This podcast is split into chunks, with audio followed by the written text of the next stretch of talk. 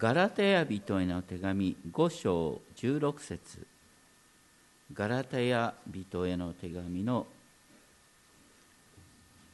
5章16節です。ガラテヤ書はローマ、コリント、ガラテヤときます。ガラテヤ書の5章の 16節新化訳第3版では370ページ、古い版では338ページあたりになるかなと思いますが、5章の16節から拝読します。26節まで。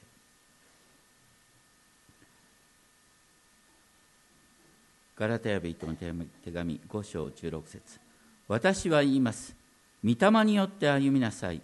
そうすれば、決して肉の欲望を満足させるようなことはありません。なぜなら、肉の願うことは御霊に逆らい、御霊は肉に逆らうからです。この二つは互いに対立していて、そのためあなた方は自分のしたいと思うことをすることができないのです。しかし、御霊によって導かれるなら、あなた方は立法の下にはいません。肉の行いは明白であって、次のようなものです。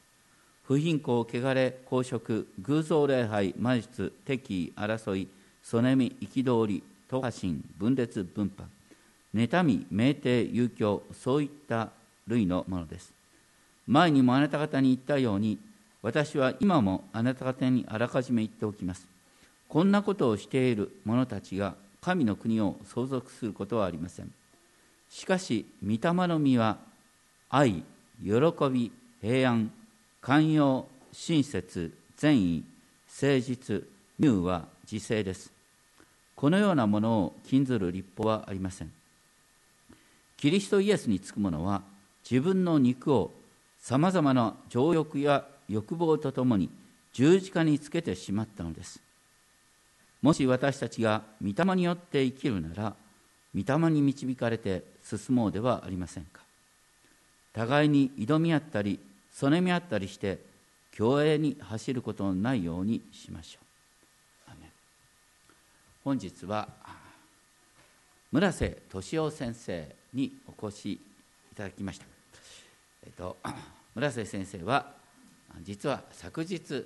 85歳の誕生日をお迎えになったそうですがとても元気かくしゃくとしておられます、えっと、1929年生まれ、東京進学塾を卒業なされ日本長老協会蓮沼キリスト教会を設立し50年に及ぶ伝道牧会を経て2003年に同教会牧師を引退されて現在日本長老協会武蔵仲介牧師としてさまざまな教会を巡って、え、御言葉を取り継いでくださっています。現在の新科学聖書の多くの部分の編集にも携わっておられるあの新約学者本当にギリシャ語に堪能であられてそしてあとは先生に本当にたっぷりとお話しいただきたいと思いますけれども私は最近まで村瀬先生のことをほとんど存じ上げなかった何でもっと早く知っていなかったのかと後悔しますが、ね、まだちょっとお元気そうなのであと10年ぐらい もう本当にお付き合いいただいてですねご指導仰ぎたいと思っております。本当に、ですね今日は雪でなかったらもうちょっと来られたのにと思うんですけれども本当にですね今日このように村瀬先生をお招きできることを本当に本当に私は嬉しく思っております。今日ねあの聞き足りなかったことを午後のセミナーでもですねいろいろとお話しいただけると思いますがでは村瀬先生よろしくお願いいたします。ありがとうございます。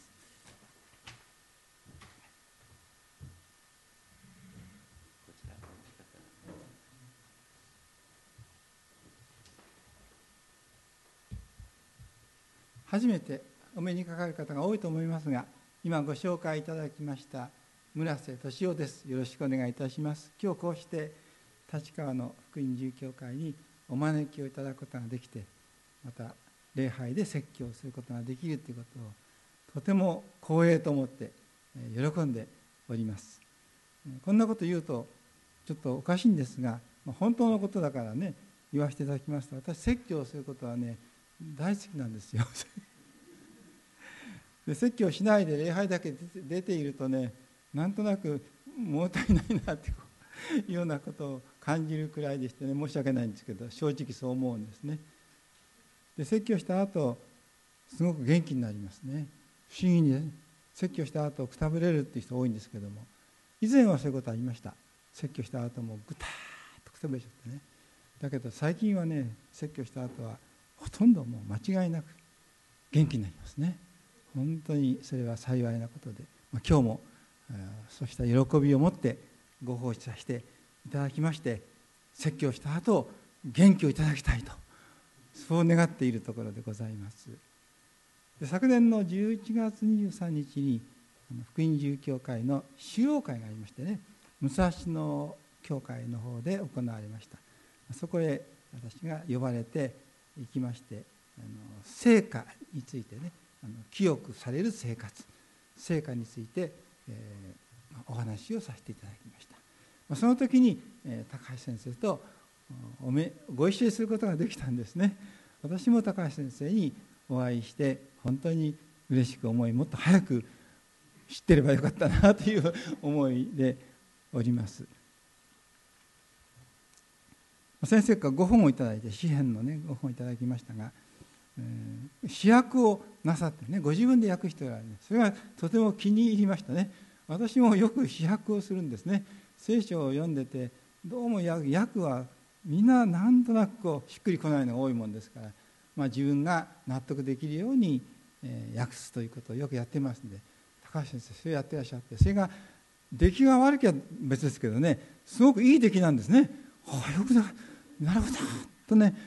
で私もまあ自分にやる限りはいい出来だと思ってやってるんですよね。他のよりはいいとね。高橋読んでると断然いいですね、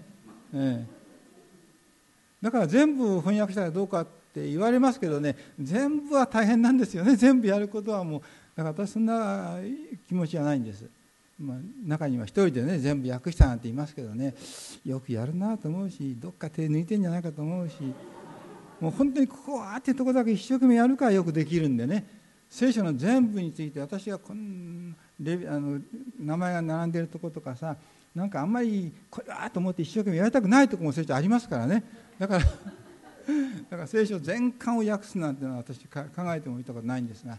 でも自分がここはもう導かれて大事だって言葉についてはねやはり原点からねやっぱり納得のいい日本語にしていきたいなとそういう気持ちがあってそういうところが高橋先生と私となんかぴったり合っちゃってね、すごくこう波長の合う先生だと そういうことでそれでまあ立川の先生の牧会なさる教会に、ね、来てくださいと言われたんでいや本当にう嬉しかったですね。本当に嬉しくて今日は参りました。それでまあ昨年の聖火の時にですね、えー、副題をつけましてね私立法のもとにではなくてなんだっけねなんとかって それとそれから精霊によって導かれて御霊の実を結ぶ生活という2つの副題をね考えた時にこの精霊によって導かれ精霊の実を結ぶ生活の方じゃない方が選ばれたんですね。で今日はその精霊によって導かれ精霊の実を結ぶ生活というそこに光を当ててお話をしてほしいというまあ、適切なご依頼もありましたんでね。それはありがたいです。はっきりとねこうこういうことで話してくださいと言われるのはとてもありがたいことでしてね。それでまあその通りにさせていただくことにしました。ですからまあお話の大きな枠としてはまあ成果ですね。私たちが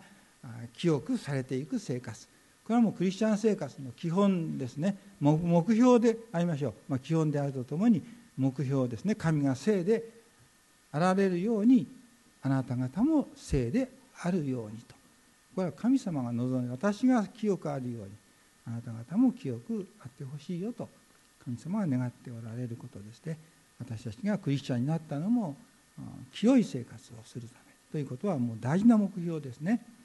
で今日はそのことにも大きくな枠としては関係しておりますので最初に申し上げておきたいと思います。そこでまあさっきも読んでいただいた箇所先生の黙想の初めでね読んでいただいた箇所にちょうどなるんですけども神様が私たちに何を望んでいらっしゃるか、まあ、聖書全体がそういう書物だということもできますけども、まあ、そのことがはっきりと書いてあるのがテサロニケの第一の手紙の5章のところですね。神が私たちにキリストイエスにおいて望んでおられることですね。ですから大事なことでしょ。神様が私たちにもうクリスチャンキリストイエスに結び合わされている私たちにですね神がキリストイエスにおいて望んでおられること、ね、もうはっきり書いてあるわけですね。で先ほども読まれた言葉ですけれども、まあ、そこをちょっと私は自分なりにこう訳してみました。皆さんのお手元に配られているね、えー、ものに書いてありますのでご覧くださいますか。テサロニケ第1の5章16節から18節、まあ、少し簡潔にやってみようと思ってね。いつも喜べ。絶えず祈れ。どんなことにも感謝せよ。これぞ神があなたたちにキリストイエスにおいて望んでおられることであると。ちょっと覚えやすいようにねやってみました。で前半が皆さんよく知ってますね。いつも喜べ。絶えず祈れ。どんなことにも感謝せよ、ね、そこまではまあ知ってる方が多いんです。あその後を知ってる方は案外少ないですね。でもその後も大事でございましてこれぞこれぞってのはその3つのことですね。いつも喜ぶ絶えず祈る。どんなことにも感謝するとね。これぞ神があなたたちにキリストイエスにおいて望んでおられることである、ね、神がキリストイエスにおいてこの私にそしてあなた方に望んでいらっしゃること。それはいつも喜ぶ絶えず祈る。そしてどんなことにも感謝するという、まあ、そういう生活ですねしてほしいとが望んでいらっしゃるわけですから私たちも心を尽くしてそのようにしていきたいと願わされていくわけでございますね。まあ、そこで問題はどうしたらそうできるかと、ね、それが問題なんですね。いつも喜ぶ言葉じゃ言いますけどもそれを実際自分の生活をもって表していくってことはできるんだろうか、ね、いつも喜んで私はいるんだろうか、ね。まあ、問われますよね。絶えず祈れた絶えず祈れるんだろうか、ね、素朴な疑問として寝てる時は祈れるんだろうか。それから食事している時は祈れるんだろうかなんてこともありますがね、まあ、そんな問題も含めて絶えず祈るっていう本当に祈れるんだろうか。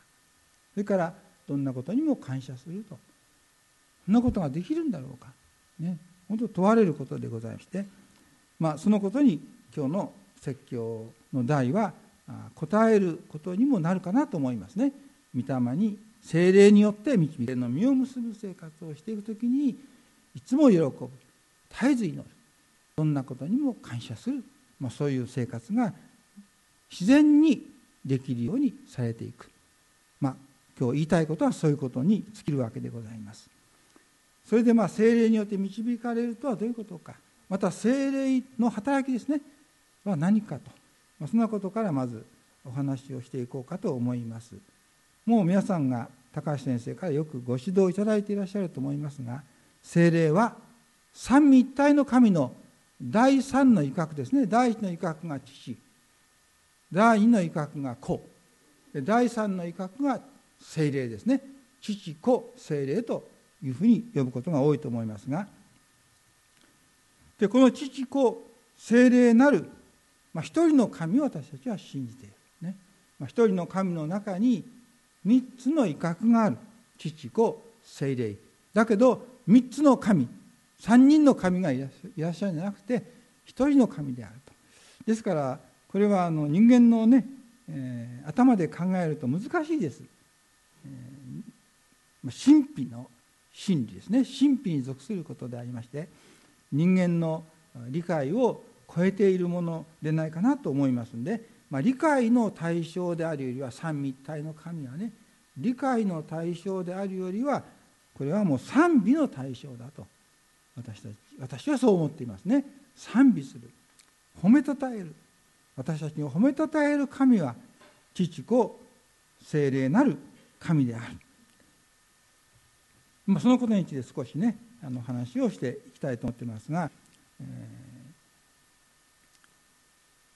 まあ、父なる神というのは目に見えないんですよね。父なる神。でそういうか、まあ、神が目に見えない方ですね。神は目に見えない方。だけどもその目に見えない神を子に置いて目に見えるようにしてくださっているわけです。これはもう驚くべきことですよね。父は子において私に見えるようなにもなっているわけです。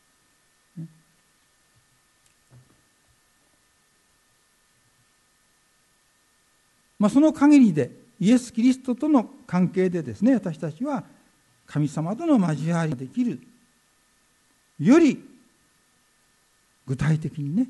神様と交わることができるというのは子においてね子において私たちの目に見える対象だから理解の対象にもなってるわけですね。私は理解できる対象になってくださっている。ですから私たちはなるイエス様を通して神様との交わりをすることができる。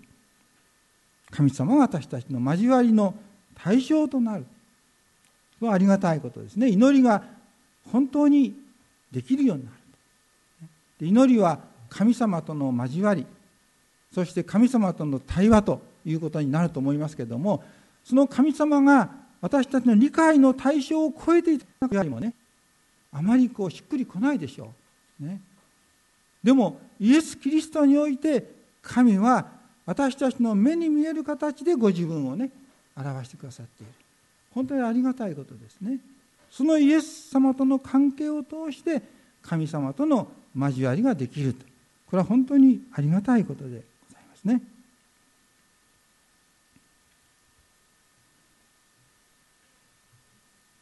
私たちが神様と交わるというのは直接じゃないですね。直接にはできないんですよ。でも子を通して子において交わることができるね、まあ、それはあの実際クリスチャンはもう無意識のうちにそういう生活をしているわけなんですけども、まあ、それを少しですねあの言葉に表していきますと私が今申し上げたようなことになるんじゃないでしょうかね。イエス様において私たちは神様をある意味で目に見える姿で知るとね。神様の声を聞くことができるというのもイエス・キリストの声を聞くことができるからだということもできますよね。イエス・キリストを通して私たちは本当に神様を知ることができ神様と交わることができるのでございますね。そういう意味で子において神はインマニュエルとなってくださった。私たちと共におられる神となってくださった、ね、これも本当に素晴らしいことですね。神が私たちともう私とと言ってもいいですね。神が私と共にいてくださる。神様というと本当はもう私を超えたね超越的な方ですからね。そんな方がね私と共にいてくださるなんてことはね理解を超えてることです、ね、だけども現実にそういうことが起こっている。神が私と共にいてくださる。それは子においてですね。子において神が私と共にいてくださる、ま、イエス様が誕生した時の記事がマタイの福音書にまたルカの福音書に記されていますがマタイの福音書の場合はねイエス様の誕生はそのインマネル予言の成就とこに焦点が合わされていますよね。マリアに子が精霊によって与えられる、ね、まさにイエス・キリストですがそれはインマニュエルの予言の成就だと。神が私たちと共におられるということが成就するんだとこう言っていますね。そしてそれはインマーネル予言の成就の始まりでございましてね。そのインマーネル予言の成就の完成がマタイの福音書の最後です。復活の主イエス様が天に昇っていかれる時に最後におっしゃった約束ですね「身を私は世の終わりまで全ての日々にあなた方と共にいる復活の主イエス様が私はインマネールだと。あなた方と共にいるんだと、ね、おっしゃった、ね、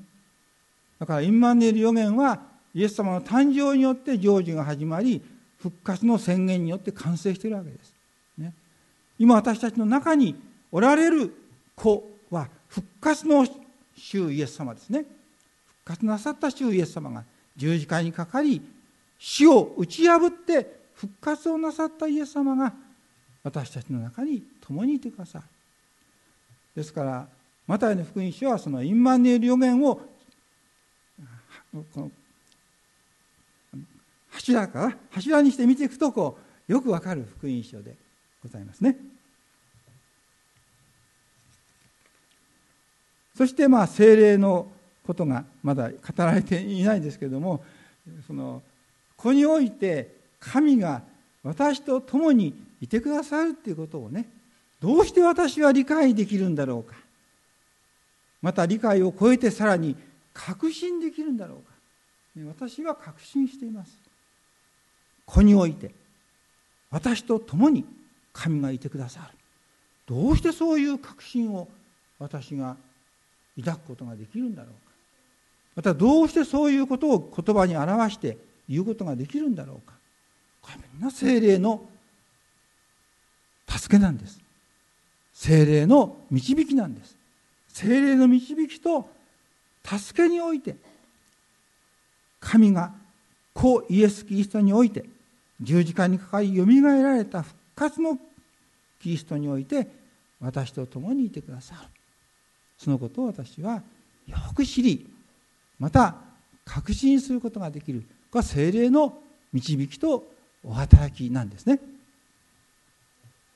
で精霊に言わなければ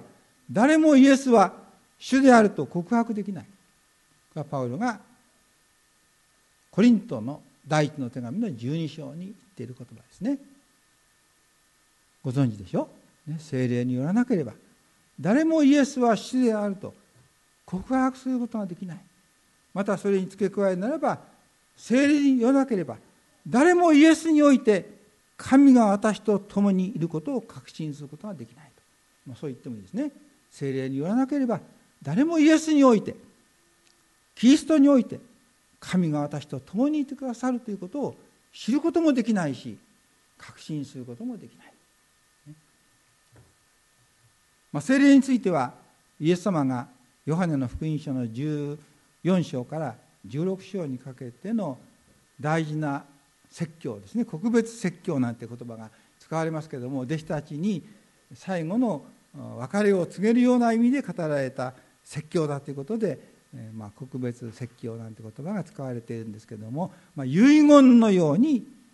地上を去る前にイエス様が語られた言葉としてヨハネの福音書の14章から16章までのところが残されているわけですね。記されているわけですね。その中でイエス様が精霊についての約束をいくつかの箇所に分けてなさっておられますね。16章の14節見ると精霊は私のものを受けてそれをあなた方に知らせるんだと。そうおっしゃってますね。精霊は私のものを受けてそれをあなた方に知らせるんだだから精霊はイエス様のものを受けてイエス様のものを私に知らせてくださると、まあ、さらに確信させてくださると私は言ってもいいと思うんですがね。精霊はそういうお方でございますね。だから精霊に言わなければイエス様はわからない。だから父子だけでは足りないでしょ。精霊ね。精霊によって子なる神が私と共にいてくださる。そしてその子なる神において父なる神が表されている、ね、そういうことが分かると。それからまたヨハネの手紙などを見ますと父と子の交わり私たちがクリスチャンになることはですね父と子の交わりの中に私が入れられていくことだと一章の四節にありますね。私たちが招かれている交わりそれは父と子の交わりだとそういうふうにも言われていますね。そしてその父と子の交わりのその一つの別の形が子と私の交わりにもなるわけですね。父と子の交わりが父子と私の交わりに、まあ、スライドされていくような関係もあるんですよ。聖書を読んできますと、15章ヨハネの15章で分かりますね。でイエス様はこうおっしゃってます。父が私の中におられる。私も父の中にいるんだとでイエス様は私たちに対して私があなた方の中におる。あなた方が私の中にいるんだ、私にとどまりなさい。私もあなた方にとどまりますよ。とこうねおっしゃってますね。だから父と子の交わりの中に預かるときに私たちは子と私との交わりが本当にそこにできていくんだなと、そういうこともよくわかることでございます。ね。で子において神が私と共にいてくださるこれがもう本当に嬉しいことじゃないですかでそれがですね頭だけの知識じゃなくて私の体の中に刻まれた知識と体験となったならばねどうして喜びが湧き上がらないでしょうか。ね、もう自然に喜びが湧いてくるじゃないですか。ね、神が私と共にいてくださる。それが現実化してるんですよ。理想じゃないんです。いつかそうなることじゃないんです。今す今すでにそのことがね、起こっている。ね、神がイエス・キリストにおいて私と共にいてくださる。本当に素晴らしいことだなとそう思いますねそしてですねイエス・キリストが私と共にいてくださる時には恵みがあるんですよそこには恵みが伴っているんです、ね、ただイエス様が私と中にいらっしゃるというだけじゃないんです。いらっしゃることによって3つの恵みをいただいているんです。これが大事なんです。3つの恵み、まあ、救いの3点セットと私は言っているんですけれども一つは罪の許しです、ね、私の罪が許されているんです。だからイエス様が共にいてくださるんです。私が罪だらけの人間だったらどうしてイエス様が共にいることができるでしょうか？私の罪をイエス様によって神は許してくださっている。それは無条件の許しでもあるんですね。私の罪を許してくださっている。罪許されている。ね。それは第一の恵みです。それからね私のと共にいてくださる方はさっき申し上げたように復活のイエス様でしょう。ね。ですから永遠の命が与えられているんです。イエス・キリストが私と共にいてくださることによって罪の許しと永遠の命が与えられているんです、ね、だから私は神のことされているんですよ、ね、罪があり死ぬべき命しかないものがどうして神の子なんですか？イエス様は本来的な神の子、ね、そのイエス様には罪がない。イエス様は永遠の命をお持ちでしょ？ね。私たちが神のことされるためには罪の許しと永遠の命が不可欠なんです。だからイエス様が共にいてくださることによって私は罪許されている。ね、そして永遠の命を与えられている。そして神のことされている。だから神を父とお呼びできるんですね。アバ父よとお呼びできるそれは私が子とされているからですね精霊について私たちを子としてくださる霊だという説明もあるんですけどもね、まあ、精霊は私たちにイエス・キリストが共にいてくださる。そのことを知らせ確信させてくださる時にさっき申しました恵みが与えられるでしょ。神はイエス・キリストを私たちに賜った神はねそれに添えて、えー、全てのものをたまらないことがあろうかという言葉があります。ローマ人への手紙の8章の32節のところですね。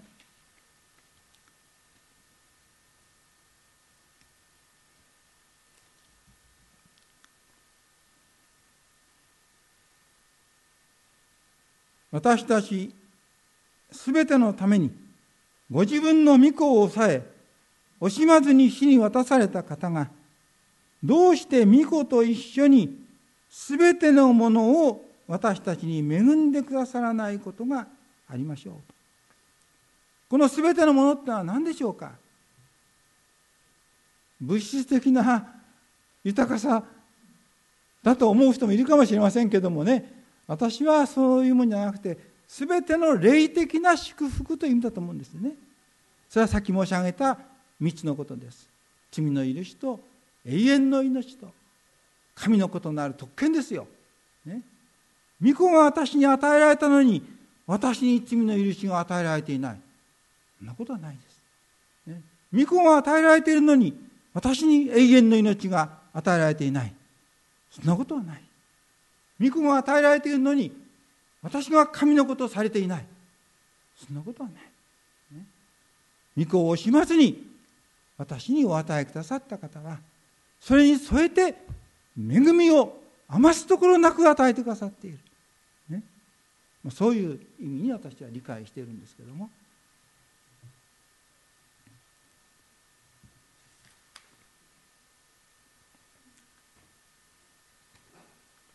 で私たちが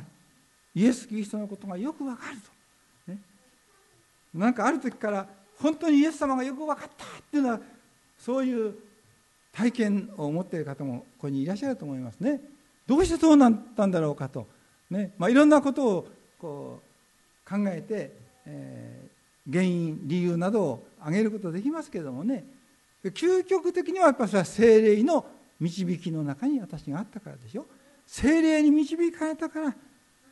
精霊の助けがあったからこそイエス様がよく分かった。私にイエス様をよく分からせてくださったのは精霊のお働きなんです。ね、イエス様がよく分かったという時にはさっき申し上げた救いの3点セットが分かっているはずなんですよ。私は罪許された。永遠の命を与えられている。そして私は神のことされているんだ。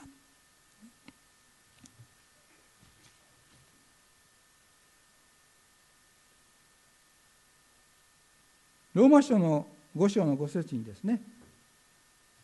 神は精霊によって私たちに神の愛を注いでくださっている、ね、ここも大事なとこですから開いてみましょうローマ書の5章の5節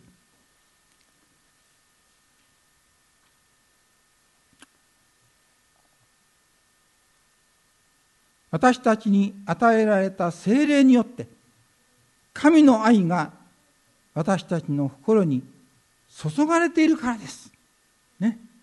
で、その神の愛はイエス・キリストにおいて表されている。まあ、イエス・キリストの十字架と復活の出来事において表されていると言ってもいいと思いますが、で、その神の愛の中身、具体的なものはさっき申し上げた3点セットですね。罪の許し、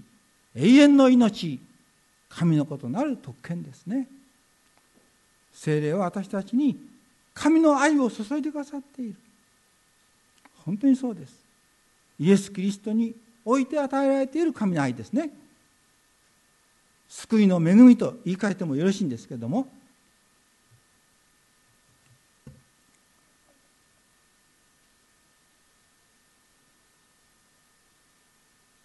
もう一つ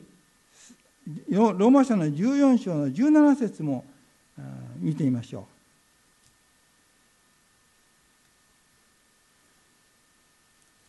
ロマ書の14章の17節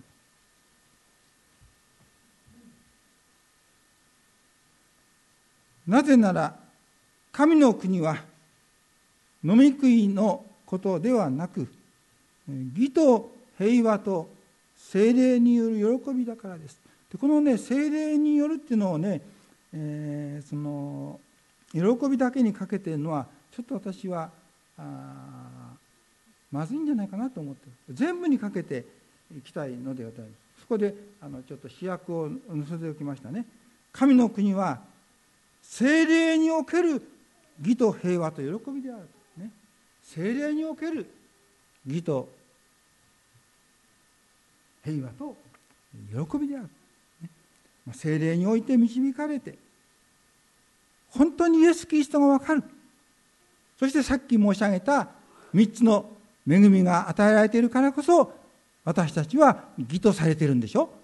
ね、神の前にもう罪許されて永遠の命を与えられている。神のことされているということは言い換えれば義とされているということですね、まあ、義とされているということは固いんですよね。だから本当に神の子にされているという方がいいかも分かりませんね。神の子にされている。それは神様との関係が正しくなければそんなことはありえませんのでね。それからまた平和神との間の平和の関係も与えられている、ね、そしてそれは喜びにもなっていくわけでございますね。そうするともういつも喜んでいなさいっていうのは分かるんじゃないですか。こういう恵みをいただいているんだから。もういつも喜ぶっていうのはこれはもう何て言うのかな。こう自然な姿。当たり前の姿じゃないでしょうか。私はよく申し上げるんですよね。いつも喜び絶えず祈りどんなことにも感謝するというのはねこれはクリスチャンの自然な姿なんですよと、ね、ノーマルな状態なんですよと、決して無理してそういうことをしなきゃいけないんじゃないんです。クリスチャンというのはもういつも喜んでいる。絶えず祈っている。どんなことにも感謝している。それがクリスチャンの自然な姿なんですよと、まあ、そういうことができるのは今まで申し上げたことがあるからでございますね。まあ、それで今日の本題の方に進ませていただきます。精霊の実を結ぶ生活へと導かれていく。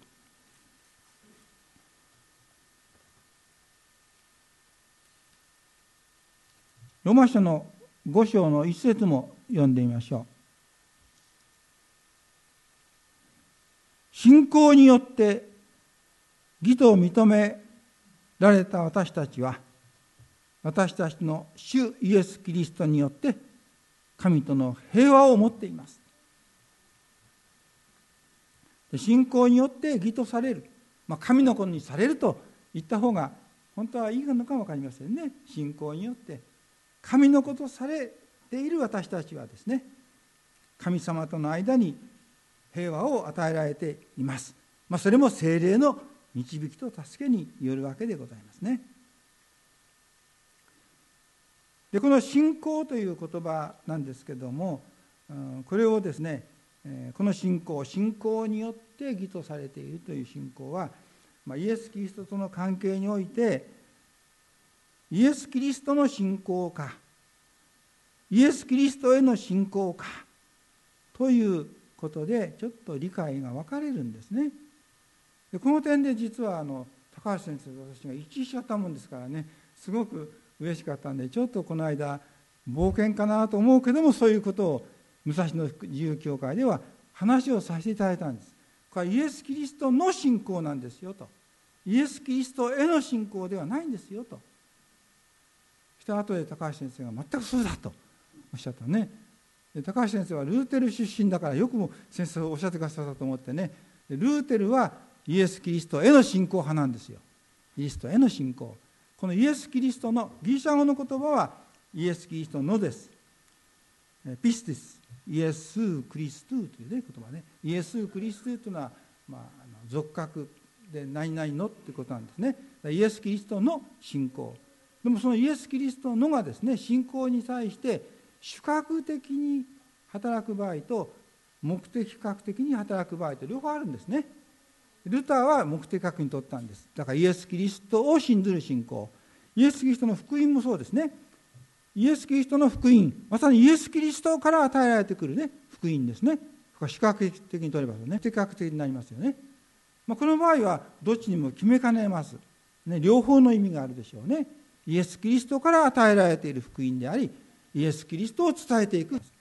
まあ、イエス・キリストの信仰の場合は私はやはりイエス・キリストのは信仰に対して宿泊的にとってねイエス・キリストの信仰なんですね。まあ信仰という訳が少しこうぴったり来ないんでここにも書いておきましたようにねイエス・キリストの真実イエスと、まあ、その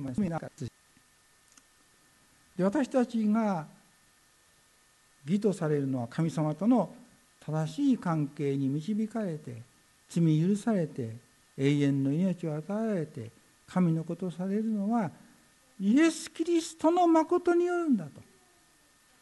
イエス・キリストの誠実さによるんだと。私はその理解がね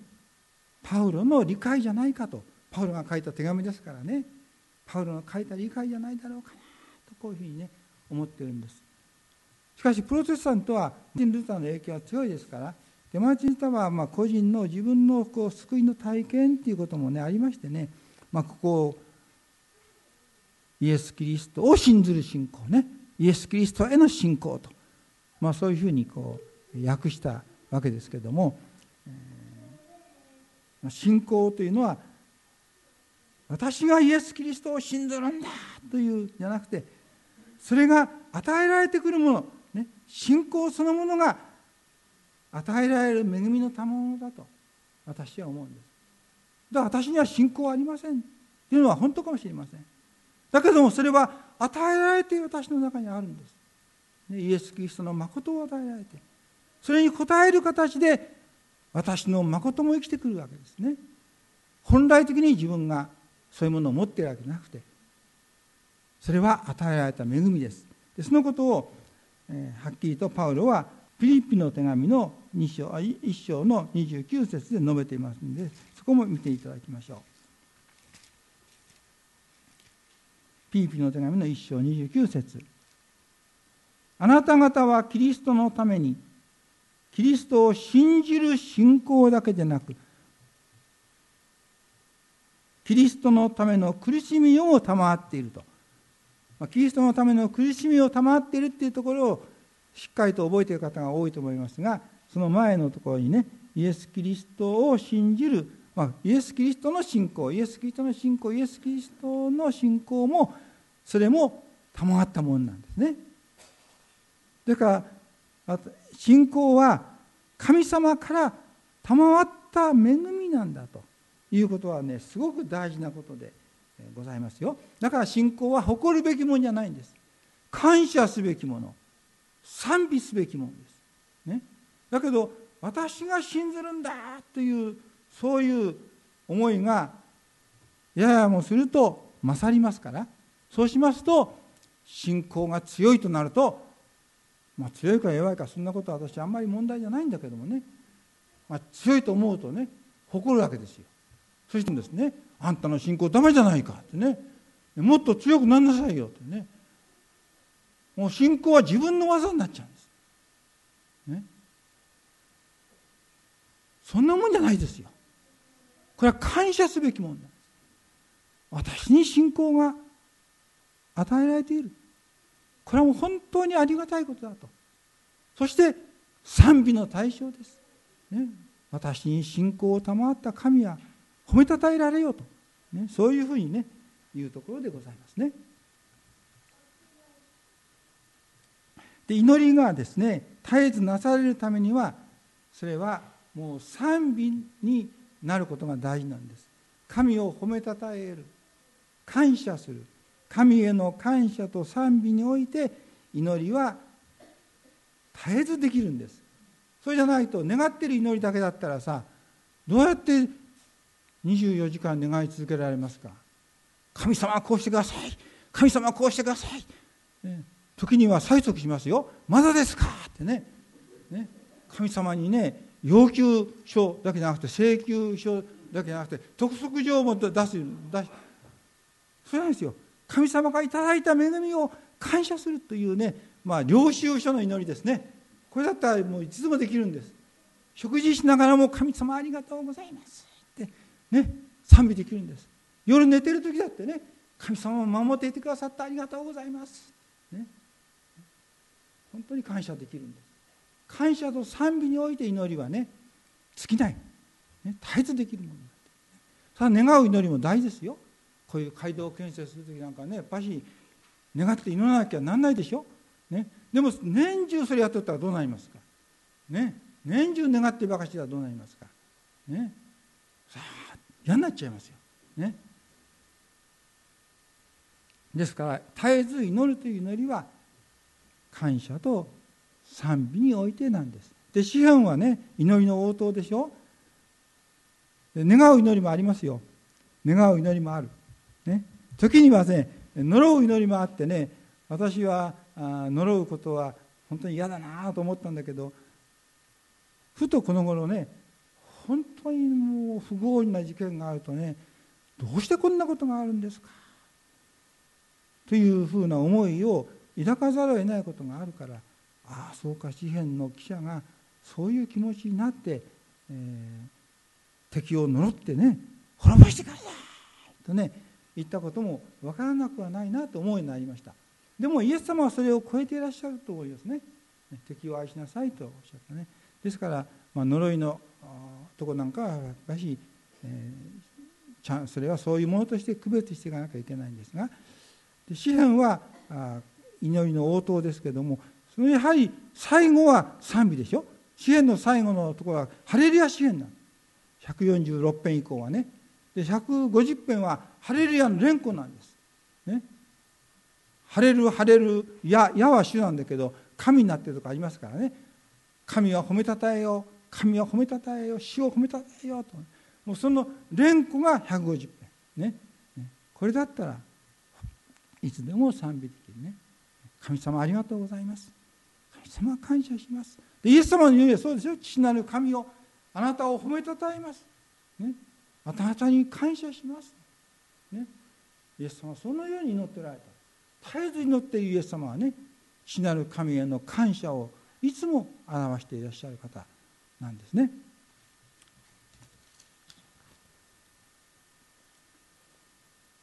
まあ、イエス・キリストの信仰それはイエス・キリストの誠。というような意味が一番いいんじゃないかなと。そのイエス・キリストの誠が具体的に表されたのが十字架復活の出来事ということにもなりますね。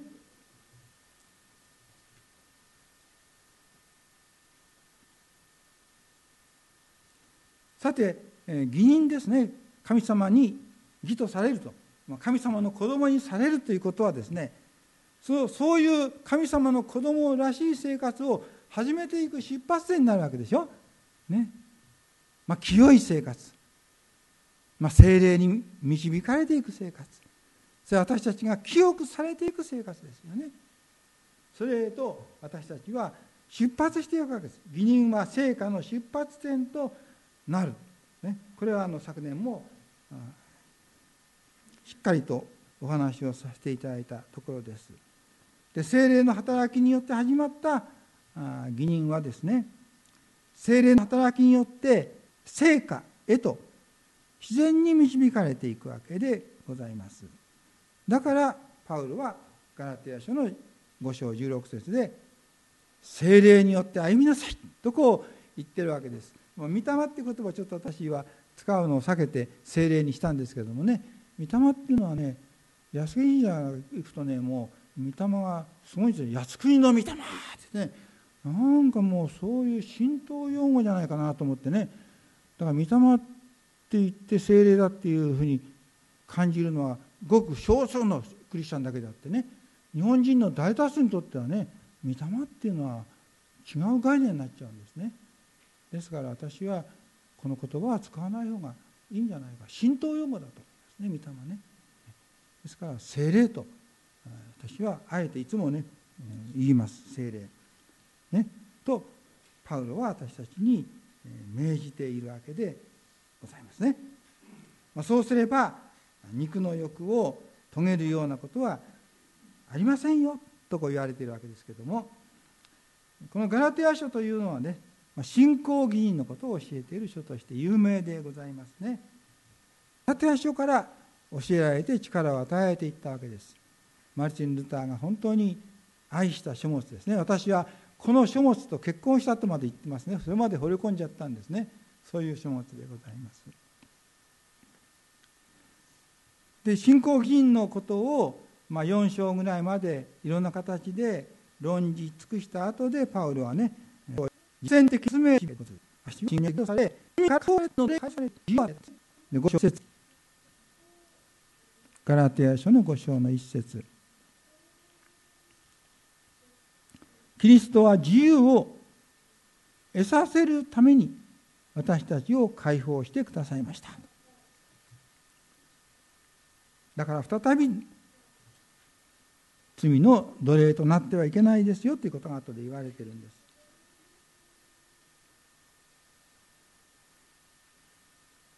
でその自由をですね13節で愛によって働くために用いなさいと進めていくわけですね。その前に5章の6節で大事なことを言っていますね。5章6節。私たちはあキリストイエスにあっては割礼を受ける受けないは大事なことではなく愛によって働く信仰だけが大事なのです。この愛によって働くっていう言葉は信教だけでは愛の実践を伴うというふうに、訳していますがまあどちらの意味もいいと思いますが愛の実践を伴う愛によって働く信仰へと与えられた自由を生かさなきゃいけないんだと。ね、そう肉の働く機会としてはいけませんよと13節でさらに念を押されますね。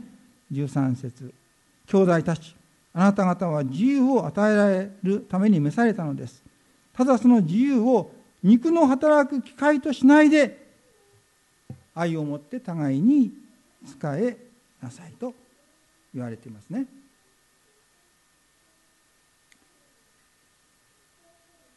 そしてその後に立法全体は隣人をあなた自身のように愛せよとの一語で全うされるからである。こうちょっと私試訳しましたんで5章の1213を読んで私の訳で読んでみますと兄弟たちあなたたちは自由を得るために召されたのだ。ただこの自由を肉に機会を得させるために用いるな。そうではなく愛によって互いに使えるようにせよ。なぜなら立法全体は隣人をあなた自身のように愛せよとの一語で全うされるからであると、まあ、そんなふうに訳してみました。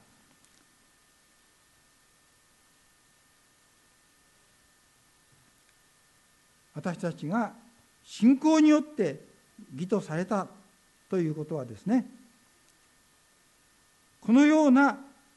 愛の実践を可能にされるためなんです。ね。そのことをしっかりと覚えなければなりませんね。この点どうもちょっと教会には理解の不足が多々あったんじゃないかなと私も顧みて思うことがございます。満足させるようなことはない。精霊に導かれていきなさいと。ね。精霊に導かれて歩みなさい。そうすれば肉の欲を満たすことはないと。こう言われてますね。まあ、精霊は肉の願いを封じさせてくれるものであるからです。精霊は私たちをキリストに属するものとしてくれている。ね、意味ですね。キリストに属するもの。そしてさらにさっき申しましたようにキリストが私と共にいてくださるキリストが私と共にいてくださるようにしてくださったのは精霊ですからね。そしてその結果としても私は私と共にいてくださるキリストのものである、ね、そのようにこうしっかりと私自身を納得させてくれるのが精霊の導きでございますね。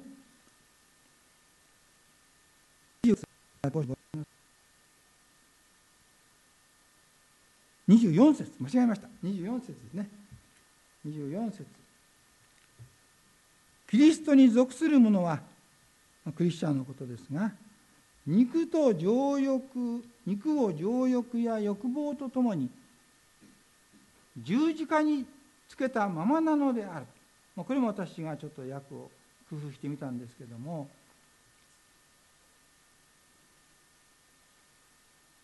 2章の19節後半から20節前半にかけてのところと非常に深い関係があります。私はキリストと共に十字架につけられました。生きているのは私ではありません。キリストが私の中に生きているんですというところですね。そこもちょっと訳をしてみましたが、私はキリストと共に十字架につけられたままでいる。生きているのはもはや私ではない。キリストが精霊によって私のうちに生きておられるのだ。でその時に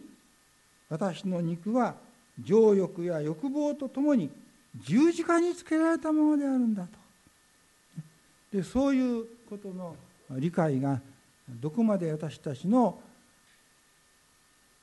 体験になるか、ね、これがすごく大事なところではないかなというふうにこう思います。でこのままにままでいるなんてちょっと訳はね日本語としてはあまりこうしっくりこないんですけどもギリシャ語の動詞がですね現在完了形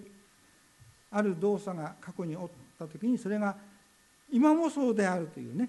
そういうことを表す動詞が使われているんですね。で私はイエス様と共にイエス十字架につけられた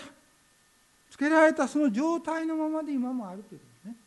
それをまあ何とかして言い表したいので十字架につけられたままというふうに表現してみました。2章の19節もそうですね。私はキリストと共に十字架につけられました。そして十字架でつけられたままでいますと、新旧約の方はね十字架につけられていますと現在形で訳してるんですよね。と新海訳のように十字架につけられましたという過去の訳とどっちが正しいですか？ということもね、えー、中にはよく聖書を照らし合わせている方から質問されますがねどちらも間違ってはいないんです。だ両方も両方合わせた意味なんですね。十字架につけられました。そして今も十字架につけられています。ね、大事なんですね。これ大事なんです。この現在完了形というのはキリスト教の信仰にとってはすごく大事ですね。私はかつて洗礼を受けましたと。過去のことでね、今は違いますよ、困るんですよね。今も洗礼を受けたそのままの状態でいてくれなきゃ困るんです。ね。そう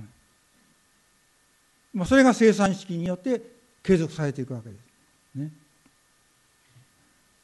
もう日本で圧倒的にねアオリスト信者が多いんですね過去で過去でそうでしたと今はどうですかと今もそうであってなきゃいけないねそうなんですねだか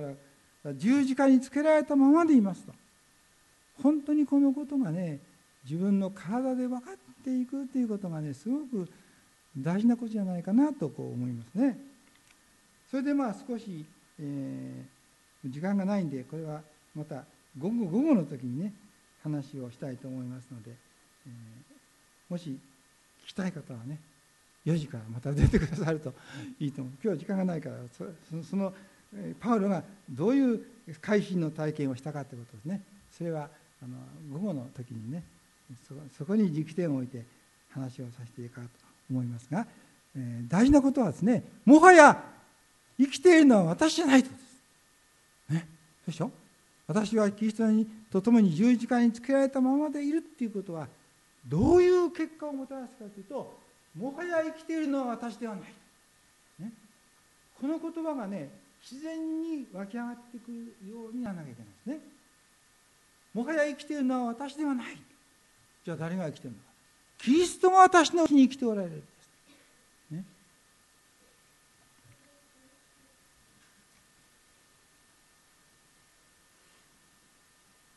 私のうちにおられる精霊はですね、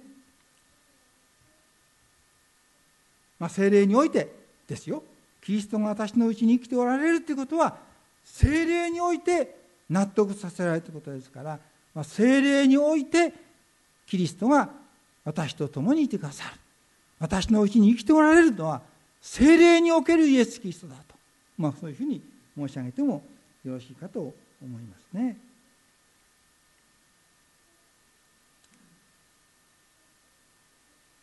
そしてですねその精霊が実を結ぶ生活をさせてくださる、ね、でその実は愛なんです。単数です。精霊の実。それは愛。そしてその愛が次の8つの現れ方をするという意味で続いているんじゃないでしょうか。ですからこの訳はね並べちゃった訳はあまり良くないですね。御霊の実は愛です。そして喜び。平安寛容親切。善意誠実乳は自制です。とこういうふうにでも訳してほしいなと思うところなんですが精霊の実は愛に他なりません。というのはですね精霊は神の愛を私の中に注いでくださったんですから、ね、その結び身が愛以外の何者でございますか,、ね、だから精霊に導かれてイエス・キリストが共にいてくださる時に私は神様の愛をもう本当に言葉に表せないほど感じているわけですよ。ね、私を許し永遠の命に私を導き私を神の子に聞いてくださったってことはねどんな大きな愛を私が頂いているかってことです。ね、本当に私は神の愛にも包まれている、ね、神の愛の中に浸されている、ね、その私の中からね愛が湧き上がってこないということはありえるんでしょうか。と私は思いますね。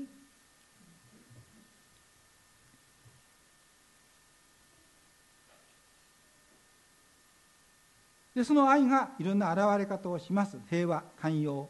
親切善意誠実柔和。そして最後の自制。最後の結びが大事だと思いますね。結びがね。だから間はちょっと飛ばして忘れちゃってもいいんです。最初と最後、ね、自制ということがね最後に愛は自制という実を結ぶんだと。精霊はですね精霊は自制という実を結ばせてくれるんだと。それは愛を愛たらしめるためです。